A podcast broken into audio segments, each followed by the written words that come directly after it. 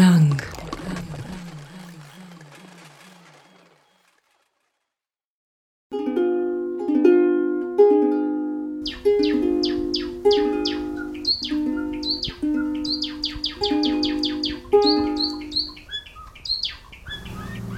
Czułe i zamaszyste pióra. Zaprasza Anna Czepiel.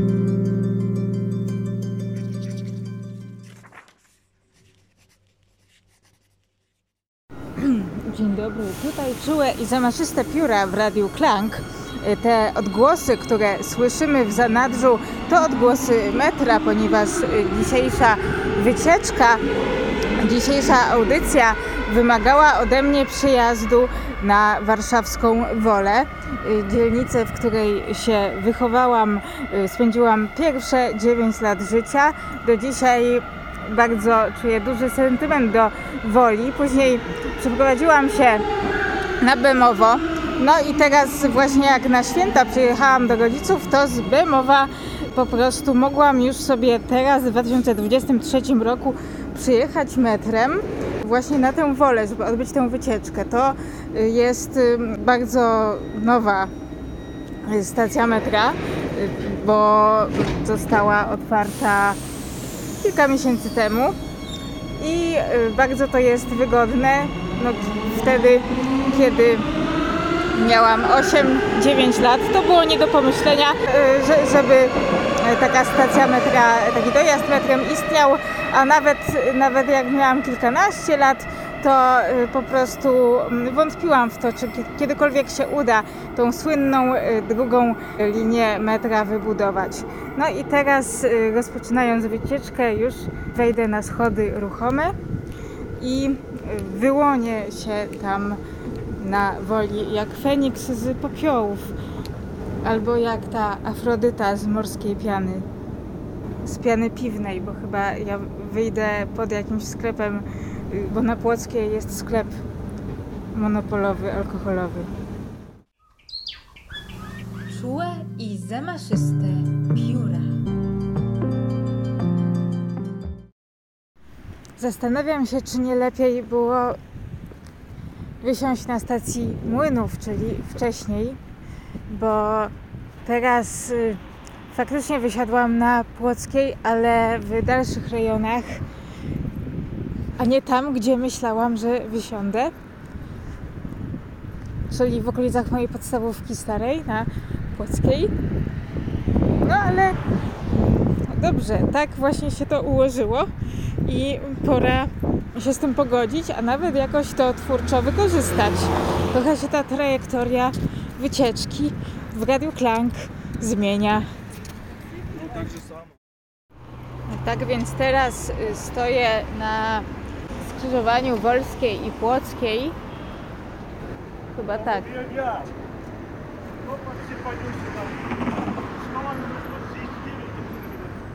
Jak słyszymy, na przejściu dla pieszych pewien mężczyzna krzyczy w kierunku jakiejś kobiety, ale nie do mnie.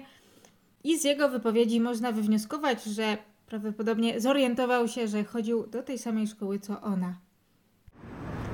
Stoję pod second handem na Woli, który jest otwarty i są w nim ludzie.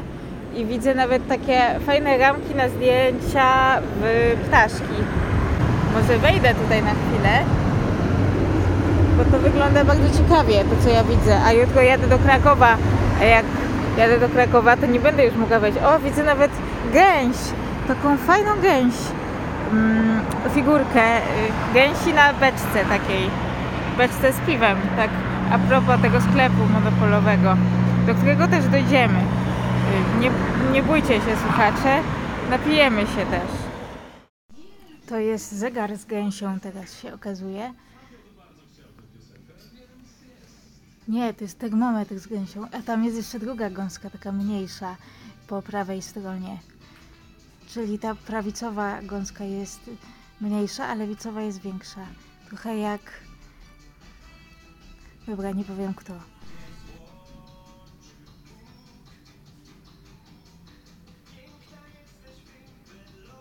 Aż Sławomir zaczął śpiewać o miłości w radiu. Widzę też takie bardzo eleganckie kubeczki z jarzębiną. Takie czarne. Jarzębina na czarnym tle to jest takie niespotykane, gotyckie, bo zwykle jarzębina jest na takim białym albo kremowym tle.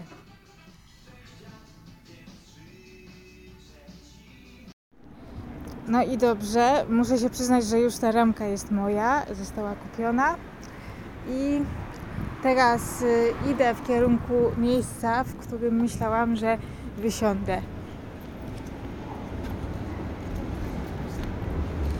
Właśnie weszłam, skręciłam w ulicę Płocką, żeby wrócić jakby do tego miejsca, czyli tak naprawdę jakby bardziej precyzyjnie określić, to jest skrzyżowanie Płockiej z Górczewską.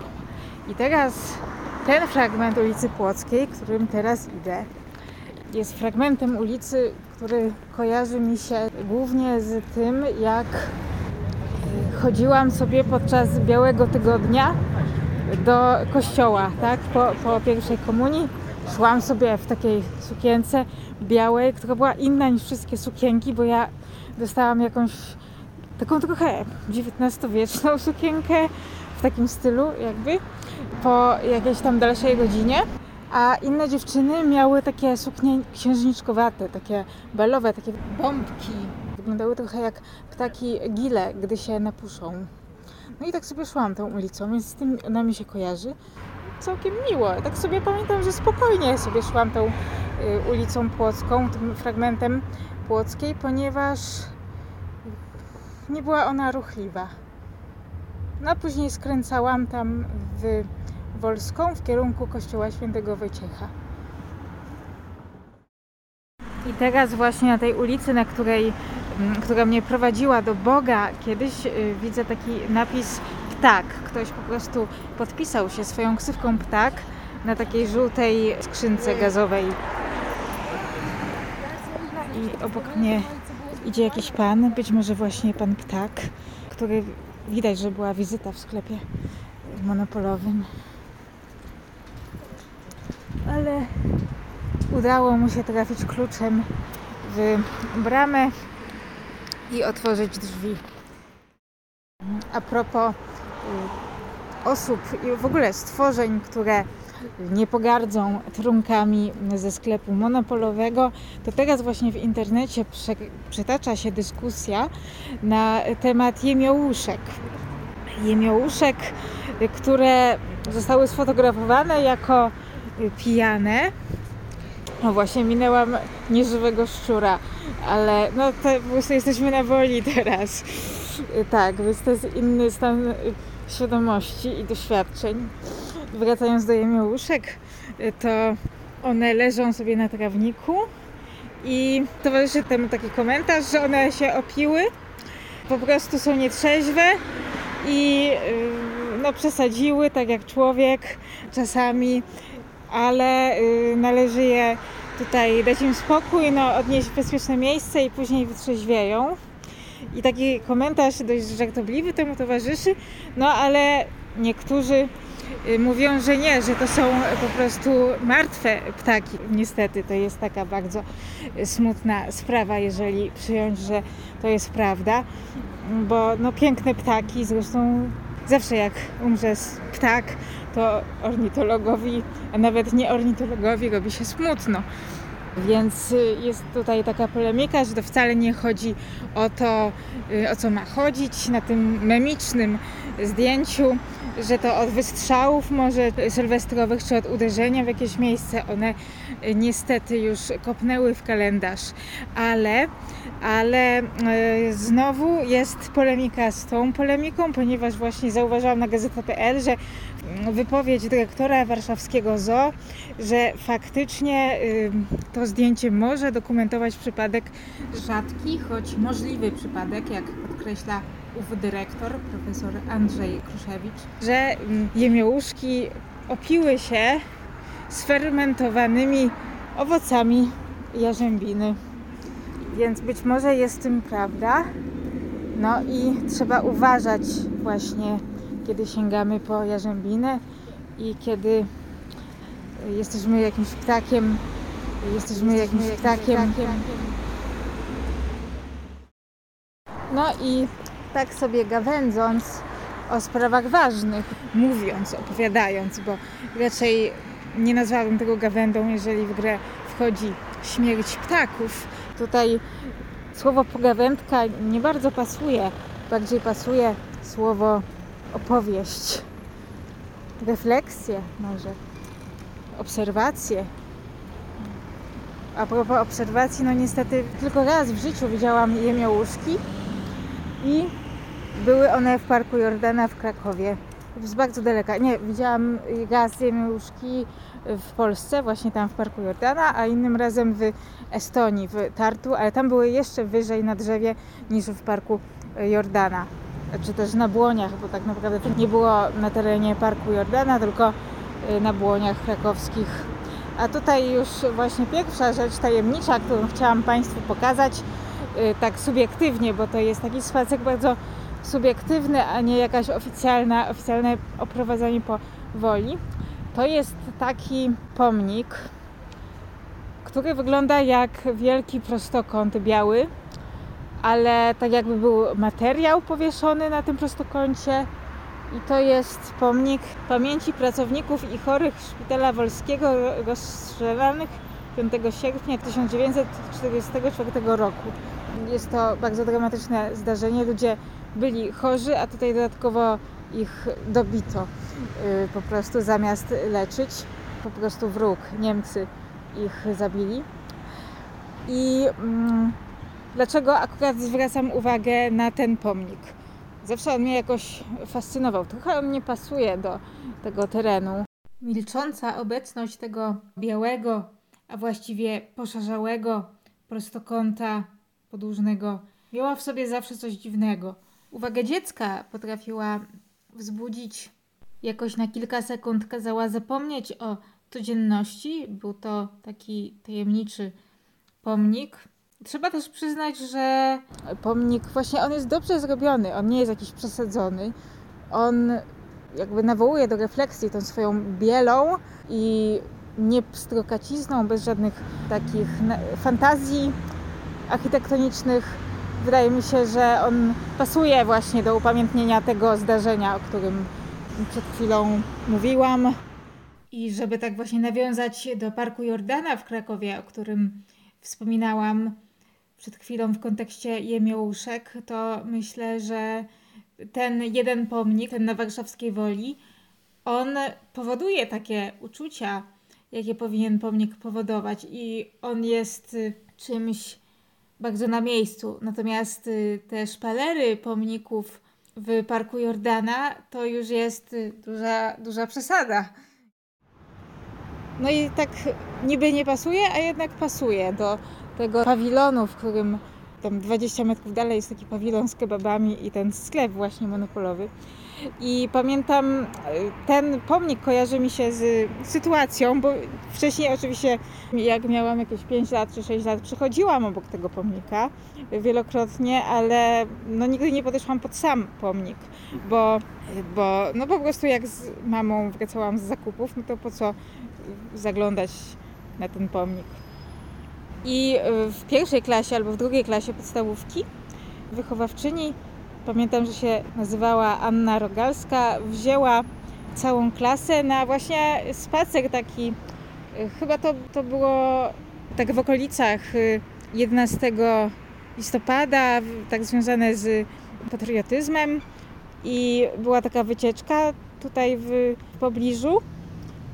Czyli to był pewnie listopad w drugiej klasie podstawówki, czyli w roku dwutysięcznym.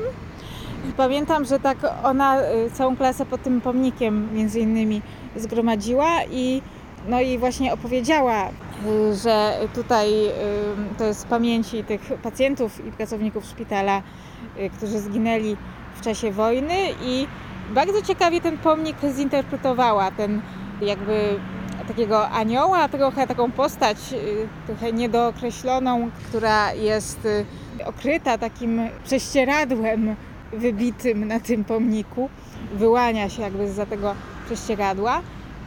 I ta wychowawczyni, pani Rogalska, powiedziała, że duchy tych osób, tych pacjentów właśnie z tego pomnika jakby idą ku górze, tak, że się unoszą. No i faktycznie ten pomnik sprzyja takiemu wyobrażeniu. On rzeczywiście przedstawia jakąś postać. Właśnie nie wiadomo, czy to jest anioł, czy to jest właśnie jakaś pacjentka, która okrywa się trochę jakby tymi szpitalnymi prześcieradłami, ale tak naprawdę no, już gdy została postrzelona, to unosi się ku niebu.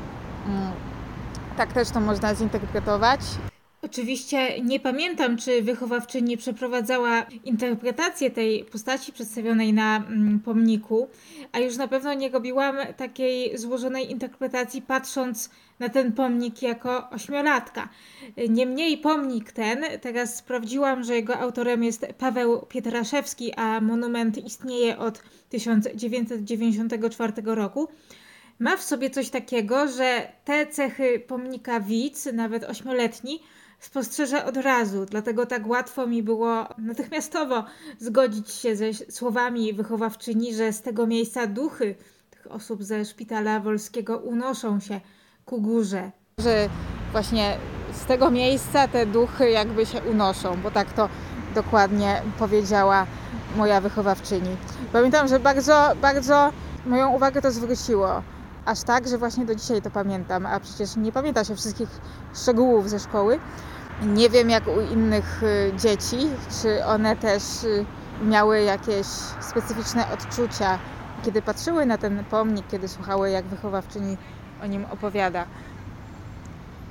Jeszcze jest coś takiego, że, że góra tego pomnika jest taka asymetryczna, taka jakby równia, która ku górze rośnie, tak, od lewej do, do prawej strony, czyli trochę odwrotnie niż ta gęś, że była po prawej stronie mała gęś, a po lewej większa. A po środku była taka jakby beczka, w którą był wbudowany termometr, co przypominało zegar, ale nie było zegarem. Czyli to też ta asymetria tego prostokąta, która sprawia, że to tak naprawdę nie jest prostokąt, ale jakiś trapez, no to ta trapezowość, ta asymetria też budzi skojarzenia z tym, że tutaj się z tego pomnika idą ku nam te duchy i też one później idą jeszcze wyżej. Te słowa wychowawczyni właśnie tak to określały. Ona nie mówiła dużo o tym pomniku, właściwie jedno zdanie, ale właśnie w tym określeniu, że one teraz się unoszą, te duchy, było zawarte takie rozumienie sprawy, że one się unoszą jakby zawsze. Kiedy na przykład przechodząc obok, zakupiwszy jarzyny w zielonej budce, patrzymy na ten pomnik i niekoniecznie tak, że one docelowo jakby idą do nieba, tylko że trochę jakby z mieszkańcami Woli tutaj współmieszkają. Albo że one jeszcze nie dotarły do nieba, że to jest takie jakby bezustanne wznoszenie się. Takie mniej więcej miałam wyobrażenie i odczucie, kiedy tam jako ośmiolatka słuchałam wychowawczyni i patrzyłam na ten pomnik, chociaż oczywiście trudno oddać to słowami, tak jak to teraz opisuję, bo wtedy nie ubiegałam tego w słowa. I teraz właśnie zauważyłam, że takie słupki, które stoją przy przejściu dla pieszych, jak jest właśnie przez Górczewską na, na Płockiej, jak jest to skrzyżowanie, to y, są czarne, ale mają po, pomalowane takie zakończenia, takie, takie kule przy w tym zakończeniu są pomalowane na żółty kolor. Moim zdaniem jest to bardzo artystyczne i dobrze to wygląda. Jest to taka dbałość o detal i warto to docenić. Natomiast taki sposób przemalowania, którego nie warto docenić, który przeciwnie budzi pewną, przynajmniej moją, polemikę, to sposób, w jaki została przemalowana właśnie moja stara podstawówka, podstawówka numer sześćdziesiąt trzy imienia Zawiszy Czarnego. Ja kojarzę to miejsce jako taką szarą, szary budynek. Czy szare jest złe? Nie wiem, ja bym polemizowała. Tak mi się to zapisało w pamięci. A tutaj niestety została ta szkoła przemalowana tak dość infantylnie na taki kolor żółto pomarańczowy, tak? obramowania takie wokół okien są pomarańczowe, a większość budynku jest pomalowana na taki jasno-żółty kolor i można zapytać, czy ja mam coś przeciwko kolorom, no bo sama przecież ubieram się bardzo kolorowo raczej. Jak teraz jest ten serial Wednesday, no ona ubiera się tylko na czarno-biało, a ja raczej tutaj się identyfikuję jakby z postacią Init, czyli jej współlokatorki, która się ubiera na bardzo kolorowo. Ten, ten mój styl naprawdę jest dość taki kolorowy, choć może nie aż, nie aż tak. Nie, czasami też się ubieram w kolor stonowany. Teraz na przykład mam fluorescencyjną niebieską czapkę do czarnego płaszcza zimowego i koronkowe rajstopy. No i właśnie można zapytać, że skoro na ubraniach toleruję, a nawet popieram kolorystyczność, wielokolorowość, to dlaczego mi się nie podoba sposób, w jaki przefarbowano moją szkołę? No, można, ktoś mógłby powiedzieć, że to jest tylko związane z tym, że ja tą szkołę w dzieciństwie zapamiętałam jako szarą i chciałam, żeby ona taka pozostała. Czyli może się tutaj pojawić oskarżenie o subiektywizm. No ale ja myślę, zresztą tak jak często myślę, subiektywizm może otwierać nas na to, co obiektywne. No i wydaje mi się, że jeżeli tą szkołę postrzegam jako coś, jako budynek infantylnie pomalowany, to wpisuje się w takie uczucia, w jakie budzi w wielu, wielu osobach tak zwana pasteloza, że to już jest taki, taka przesada, że niby, niby możemy sobie tak wyobrażać, że o, to by było piękne, gdyby budynki były takie kolorowe, pomarańczowe, różowe, zielone, ale kiedy przychodzi do czego, to jest to jakieś dziwne. Wydaje mi się, że a propos tych ubrań właśnie, to budynki powinny być raczej szare, białe, czarne i właśnie na nich, na, na ich tle powinni się ludzie ze swoimi kolorowymi ubraniami wyróżniać. Raczej tak tutaj bym tą swoją politykę kolorystyczną opisała i wyjaśniła, dla, dlaczego popieram kolorowe stroje, ale takiej szkoły całej pomalowanej na na kolory pastelowe już nie, nie popieram. To ma też zastosowanie do uczniów. Jest jakaś szara szkoła, szary budynek szkolny, no i tutaj lepiej widać na przykład jak zostaną ozdoby świąteczne wywieszone, czy jak tam gdzieś uczniowie w kolorowych bluzach przemykają, no to lepiej na takim tle się wyróżnia jakiś taki element artystyczny, element też dziecięcej radości.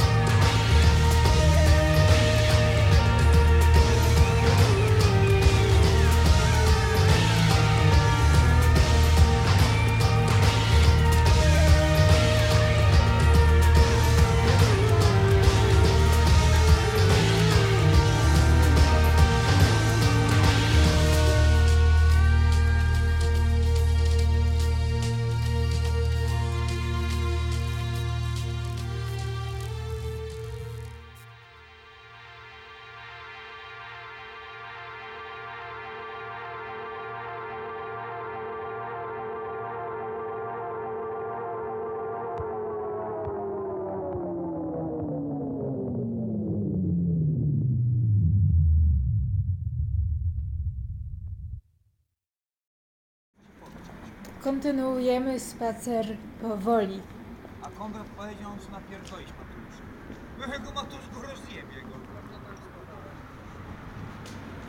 Idąc dalej ulicą Płocką, napotykamy fascynujący budynek Poczty Polskiej.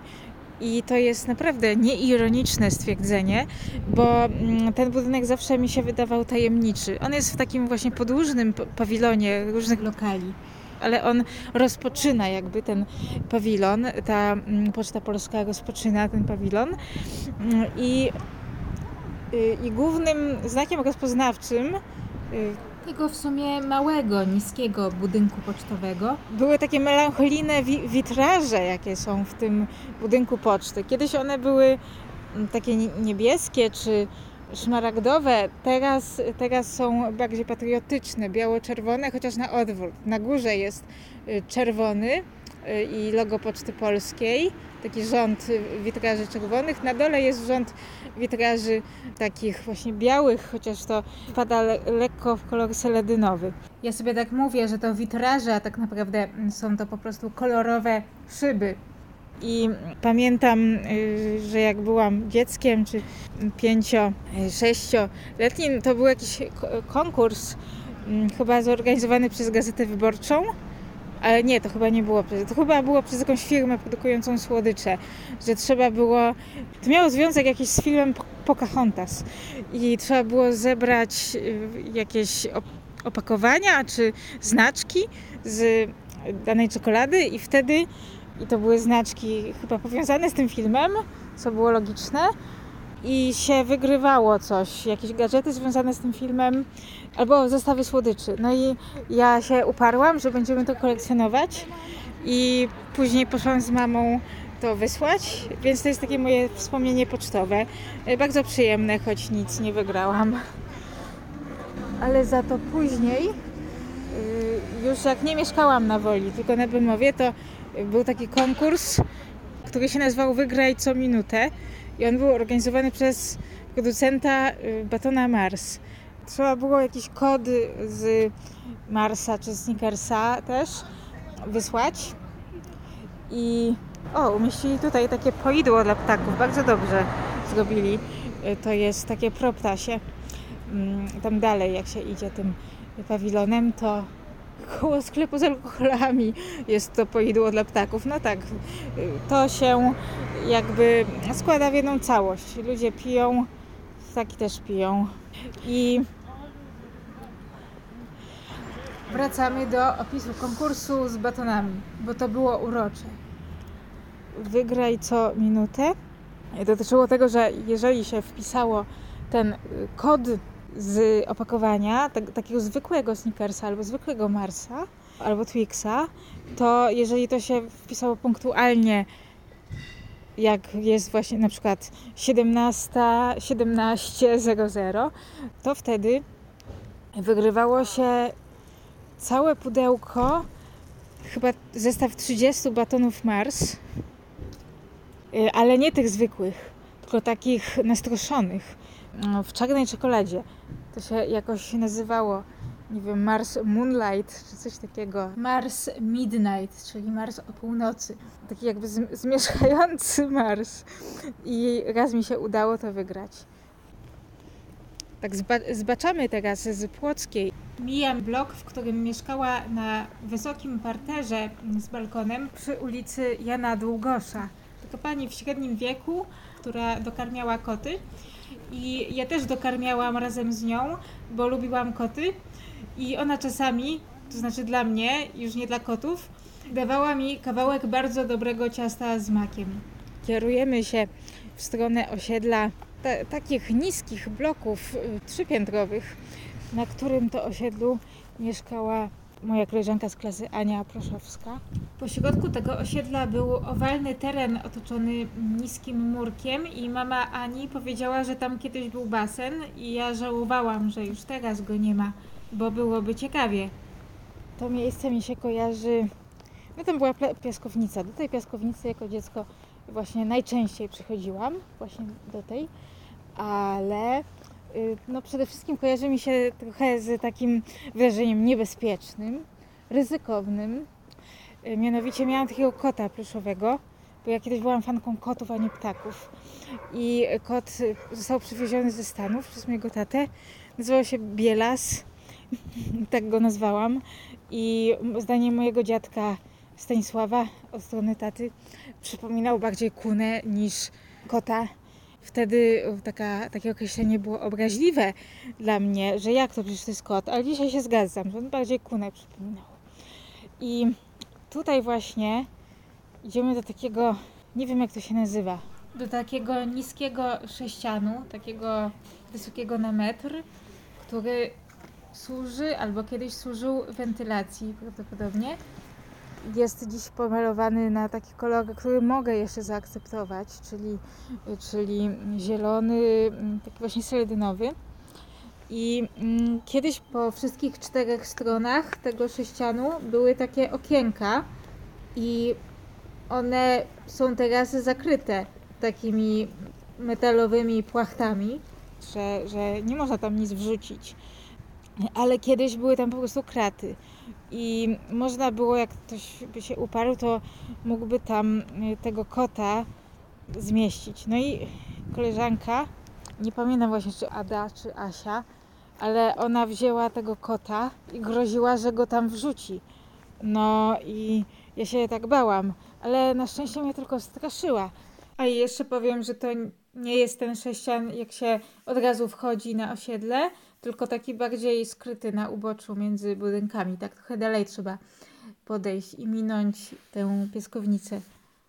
Więc kot na szczęście nie zakończył tam swojego żywota pluszakowatego i dalej gdzieś jest u mnie, być może w piwnicy.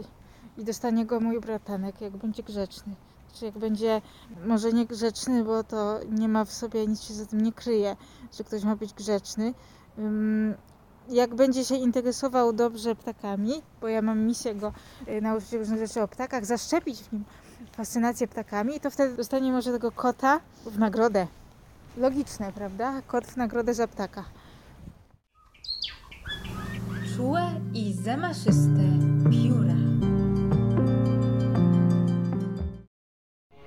A teraz, kontynuując mój spacer, przechodzę koło dość specyficznego miejsca, czyli cmentarza ewangelicko-augsburskiego. Takie to jest mroczne miejsce i jednocześnie położone niemalże w centrum. Na przykład kaplica Halpertów jest widoczna tak po prostu z okien tramwaju na ruchliwej ulicy Młynarskiej. Raz nawet tam byłam właśnie, ponieważ kiedy na pierwszego listopada chodzi się na cmentarze, no to mieszkając w Warszawie nie mieliśmy żadnych tutaj krewnych na cmentarzach warszawskich pochowanych. Ale moi rodzice chcieli jakoś pokazać, że jest w Polsce taka tradycja, że się odwiedza groby. No to, to tata poszedł ze mną wieczorem, pamiętam pierwszego listopada czy drugiego na spacer, jak miałam jakieś sześć czy siedem lat i właśnie ten cmentarz mi pokazał i tak właśnie cicho w zadumie zwiedzał ze mną to miejsce.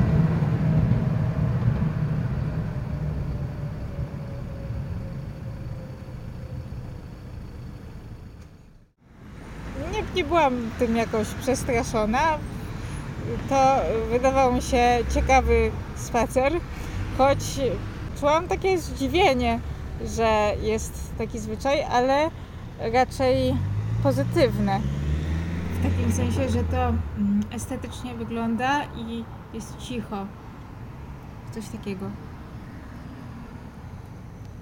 W ogóle jak tak przejeżdżam tramwajem czasami i widzę ten cmentarz, to on wygląda tak bardziej retro od tych katolickich cmentarzy, które... Tam jest klimacik po prostu.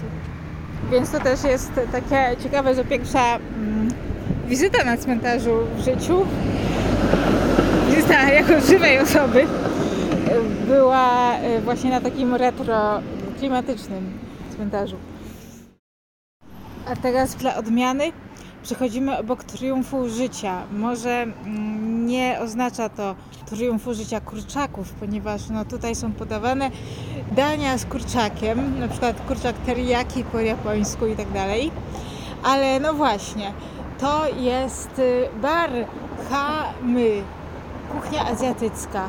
To jest cud wolskiej przedsiębiorczości, ponieważ ten lokal istnieje już od dwudziestu pięciu lat prawdopodobnie. Pamiętam, że rodzice robili remont kuchni i tutaj chyba raczej w, jeszcze w dziewięćdziesiątym siódmym albo ósmym, bo jeszcze mojego brata nie było na świecie i wtedy właśnie podczas tego remontu, skoro nie można było gotować w kuchni, chodziliśmy do różnych lokali zjeść. No i chyba najlepiej wspominam wizytę w tym azjatyckim lokalu, kiedy właśnie jakąś zupę sobie taką, taki zupę pho chyba wtedy sobie zamówiłam. Trochę byłam zdziwiona, bo stwierdziłam, że ten makaron wygląda jak robaki. Oczywiście nie były to żadne robaki, tylko, tylko właśnie makaron taki azjatycki, specyficzny, z którym nigdy wcześniej nie, się nie spotkałam. Mimo tego lęku dalej jadłam tę zupę, bo mi smakowała, bo takich nietypowych smaków wcześniej nie kosztowałam. Mama się specjalizowała po prostu w filecie z kurczaka, no i czasem robiła wątróbki i placki ziemniaczane. Wspomnienie jest pozytywne, była trochę taka wizyta w innym świecie. No i miło widzieć, że to miejsce, ten inny świat nadal istnieje, jak widzimy, bo akurat stoję pod, pod tym lokalem, pod barem Hamy i jest napisane, nawet się świeci światełko, że otwarte. Muszę jeszcze dodać, że w dzieciństwie tym, co zawsze na spacerach z mamą na przykład przyciągało mój wzrok na witrynie tego orientalnego baru, to była mini fontanna opatrzona różnymi kamyczkami i obrazkami. Zawsze sobie na nią patrzyłam, jak ta woda spływa. Niestety teraz już tej fontanny na witrynie knajpy nie ma. Czułe i zamaszyste pióra. A po drugiej stronie otworzyło się nowe przedsiębiorstwo, taki jakby sklep monopolowy, ale nie taki duchologiczny, jak ten na skrzyżowaniu Płockiej z Górczewską, tylko z designem, z designem Chata Szkło. Ja myślałam, ja myślałam, że tu chodzi o to, że można kupić jakieś lampy, jakieś takie szklane elementy, na przykład, no właśnie, szklanki, talerze. A tutaj chodzi o to, że sklep z alkoholami się nazywa Chata Szkło. No i to jest bardzo taka nazwa ekscentryczna jak na sklep z alkoholami. Ten design, bo to takie zielone, zielono-czarne są szyldy, łączy się z tym również tradycja, czyli tradycja i nowoczesność, bo to jest nawiązanie do starego polskiego przysłowia. Przecież ty wiesz, czym chata bogata, tym rada. Można dokończyć, czyli jest radość, wiadomo, radość i rada może jakaś przyjść do głowy, jeżeli człowiek się napije. Ale byle nie tak, jak te jemiołuszki. A teraz dochodzimy do miejsca, które nie jest związane tak bardzo z moim dzieciństwem, chociaż tą ulicą, ulicą Szlankierów w tym przypadku przechodziłam wielokrotnie. Ale mm, pewne specyficzne odkrycie związane z tą ulicą dokonało się teraz, no w dorosłości, rok temu. Na czym polega to odkrycie? No jest to oczywiście odkrycie ornitologiczne. Mianowicie znalazłam tu miejsce, przynajmniej rok temu tak było, dwa lata temu. Teraz jest już wieczór, więc te ptaki śpią, ale może w dzień tutaj są. Mianowicie szczygły. Tutaj jest takie drzewo, na którym po prostu było dużo szczygłów. Właśnie byłam, musiałam pojechać do takiego sklepu na Woli jednego i zauważyłam, że na tym drzewie są szczygły, bo tam są takie specjalne jakby owoce z tego drzewa zwisają, ale nie jarzębiny, tylko takie drgociane kulki. No i szczygły to lubią jeść, znaczy to jest naturalne, to nie chodzi mi o żadne zanieczyszczenia drgociane. To jest drzewo, na którym są osty po prostu, w których lubują się szczygły. Natomiast jak byłam tam, pojechałam do tego sklepu i, i przechodziłam pod tym drzewem i okazało się, że tam są szczygły, no to ja tak nie dowierzałam, nie dowierzałam. Co to jest? To takie odkrycie, bo ja nie wiedziałam w ogóle, nie znałam takiego miejsca, w ogóle gdzie jest tyle barwnych ptaków, bo szczegóły są bardzo barwne. Zwykle widziałam wróble, sikorki. Tylko jednego szczygła znałam, który koło, na Bemowie koło stacji benzynowej po prostu gdzieś tam wysoko na drzewach siada i sobie śpiewa, ale tutaj one były niżej, były takie jakby dostępne. Więc następnego dnia wróciłam tutaj z aparatem fotograficznym, taki, taką lustrzanką, bo wtedy miałam przy sobie tylko zresztą rozładowaną, rozładowującą się komórkę i wtedy obfotografowałam te szczegóły. I to jest mm, t- taki skwerek po prostu, skwerek naprzeciwko przychodni, można powiedzieć. I z tego odkrycia jestem bardzo zadowolona i jest jakieś kontinuum odkryć na Woli. I tak zatoczyliśmy koło na Woli, a przynajmniej na tej części Woli, która mnie najbardziej interesuje, z którą jestem najbardziej związana. Mimo że teraz jest zima, bo nagrywam tę audycję dziesiątego stycznia dwa tysiące dwudziestego trzeciego roku, to zakończę letnim wspomnieniem. Z latem na Woli kojarzy mi się to, że gdy było otwarte okno w mieszkaniu na ulicy Tyszkiewicza, to z innego budynku dobiegał głos kogoś, kto grał na trąbce, a przyroda wokół była zielona. Zwłaszcza że za oknem stały wielkie topole.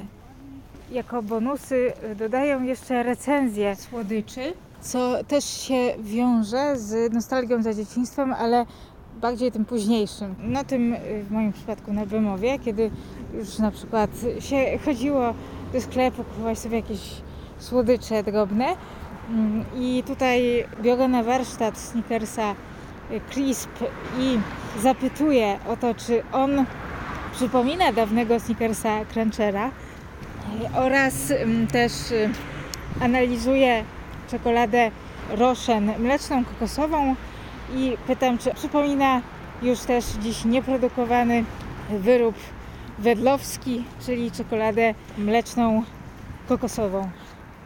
Aż mi się teraz właśnie, oj, jakiś właśnie jarzębinowy krzak zaczepił żółty szalik. No ale już się na szczęście uwolniłam, a musiałam na chwilę przystanąć. Pozdrawiam słuchaczy Anna Kla... Anna Klank. Pozdrawiam słuchaczy Radia Klank. To była Anna Czepiel i Czułe i zamaszyste pióra.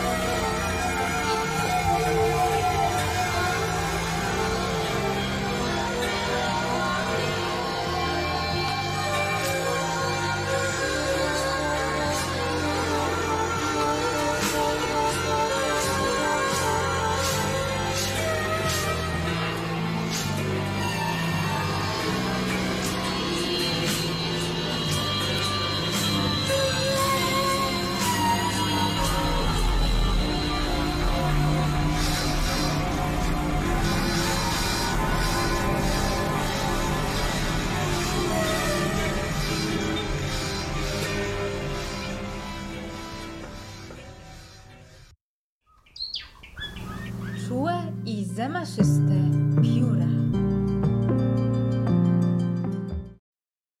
Zakupiłam widziany od niedawna baton Snickers, który jest odmianą chrupiącą, nową i przypomina właśnie taki różowy, podobny baton, który kupowałam w dzieciństwie. Oczywiście cena jest inna, bo teraz kosztuje dwa pięćdziesiąt, a kiedy kupowałam to w sklepie Globi, yy, mając jedenaście dwanaście lat, wtedy kosztowało siedemdziesiąt dziewięć groszy. Nie można było jakoś wysłuchać te pieniądze z kieszeni. Zobaczymy, czy smakuje podobnie do tamtego kupowanego w dzieciństwie. W pewnym sensie ten baton jest podobny, bo mm, też jest w nim taki jakby ryż, takie coś kupiące, ale... Oprócz koloru papierka rzuca się w oczy także fakt, że jest, są tutaj dwie ym, części, a tamten był w jednej części, więc tutaj ym, można na przykład jedną część komuś dać, poczęstować gongoła na przykład.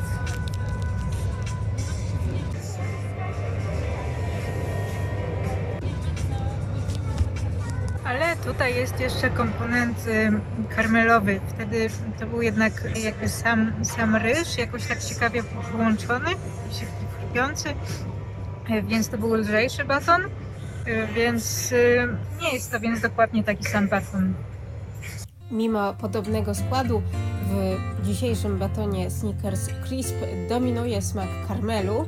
Zresztą to jest takie podzielone na połowę, że pół jest karmelu, a pół jest orzeszków i chrupków ryżowych, podczas gdy w dawnym, nostalgicznym batonie Cruncher ten karmel nadawał tylko charakterystycznego, słusznego aromatu chrupkom ryżowym. I człowiek się cieszył, że dorwał coś takiego za siedemdziesiąt dziewięć groszy, maksymalnie złotówkę. Tak więc nie mogę powiedzieć, że spełniłam moją nostalgię, że powróciłam do przeszłości, ale na pewno jeżeli ktoś teraz weźmie ten baton, mając jedenaście lat i spotka, to wówczas dla takiej osoby ten baton będzie miał znaczenie sentymentalne. Jak spotka go za, mając trzydzieści lat na przykład, to wtedy będzie, poczuje tę, to szczęście powrotu do arkadii dzieciństwa.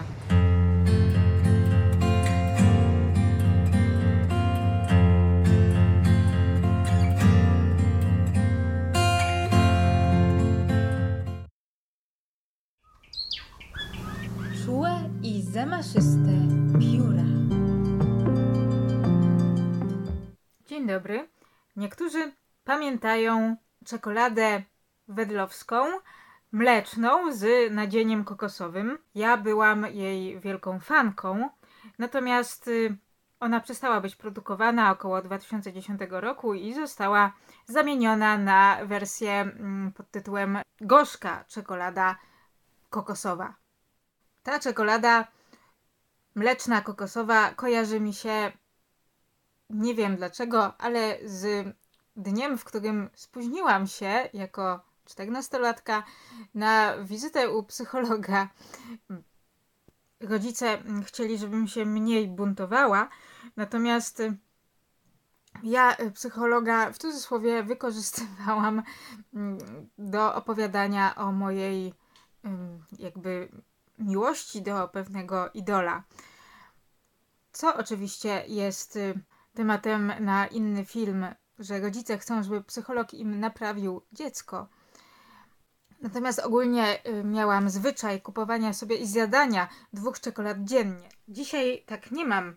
Dzisiaj zjadam dwa pingwiny dziennie, a raczej nawet pięć pingwinów dziennie. No może nie pięć, ale trzy czy cztery, bo tyle herbat po prostu wypijam. Najczęściej właśnie w kubku z pingwinem. No i właśnie wtedy, kiedy szłam do tego psychologa, wracając ze szkoły, to wstąpiłam do Wola Parku i tam sobie kupiłam dwie czekolady wedlowskie, mleczne, kokosowe. I miałam je w plecaku, właśnie one jakby czekały na mnie. W tym plecaku były tam ukryte i kiedy później wsiadłam do autobusu pod Wola Parkiem, on skręcił na Jelonki do tego nieszczęsnego psychologa. I okazało się, że tak naprawdę to były dwie wizyty jakby połączone, dwie wizyty w jednej, czyli dwa razy po pięćdziesiąt minut. No i mm, ta psycholog powiedziała, że ona tu czeka od pięćdziesiąt minut na mnie. I miałam takie wyrzuty sumienia, że zawiodłam. Choć nie aż tak duże, jakby to było dzisiaj. Nie spowodowało to u mnie paniki czy długich rozmyślań, ale bardziej taką reakcję, o, kolejna rzecz, którą zawaliłam. I też te czekolady później zjadłam oczywiście ze smakiem, ale one też jakoś symbolizują w mojej głowie coś, co jest milczące, bezsilne wobec tego błędu, tego spóźnienia, które popełniłam. Trochę tak jak piękne stare miasto, na przykład w Krakowie, istnieje niezależnie od tego, czy przeżywamy jakąś katastrofę typu niezdany egzamin czy zawód miłosny. Oczywiście, już wracając do tematu smaku tej czekolady, naprawdę dobrze im wyszło to połączenie, to nadzienie kokosowe w mlecznej czekoladzie, bo na przykład batonu Bounty nie lubię, jakoś po prostu nie odczuwam przyjemności z jedzenia tego batona, a tutaj jakoś było to bardziej może delikatny ten kokos w wedlowskiej czekoladzie i dlatego to lubiłam. No, przechodząc do tematu, o co chodzi, dlaczego mówię o tej czekoladzie? Otóż znalazłam ostatnio właśnie też w Wola Parku, kurczę, ale potem nie musiałam iść na szczęście do żadnych psychologów. Takie coś zauważyłam w Auchan w Wola Parku. No i tak przyjrzałam się, sprawdziłam, czy to nie jest czasem może gorzka czekolada z nadzieniem kokosowym, ale nie, to pisze milk chocolate, czyli to jest właśnie czekolada, która innej firmy, firmy Rochen, może pretendować, przynajmniej tak to widać na opakowaniu, może pretendować do roli zastępcy tej już nieistniejącej czekolady wedlowskiej, mlecznej, kokosowej. No i teraz nadejdzie chwila prawdy, bo ja to skosztuję i porównam, czy nie będzie tutaj za dużej niezgodności między tamtą czekoladą, tą nostalgiczną, a tą, którą teraz kupiłam.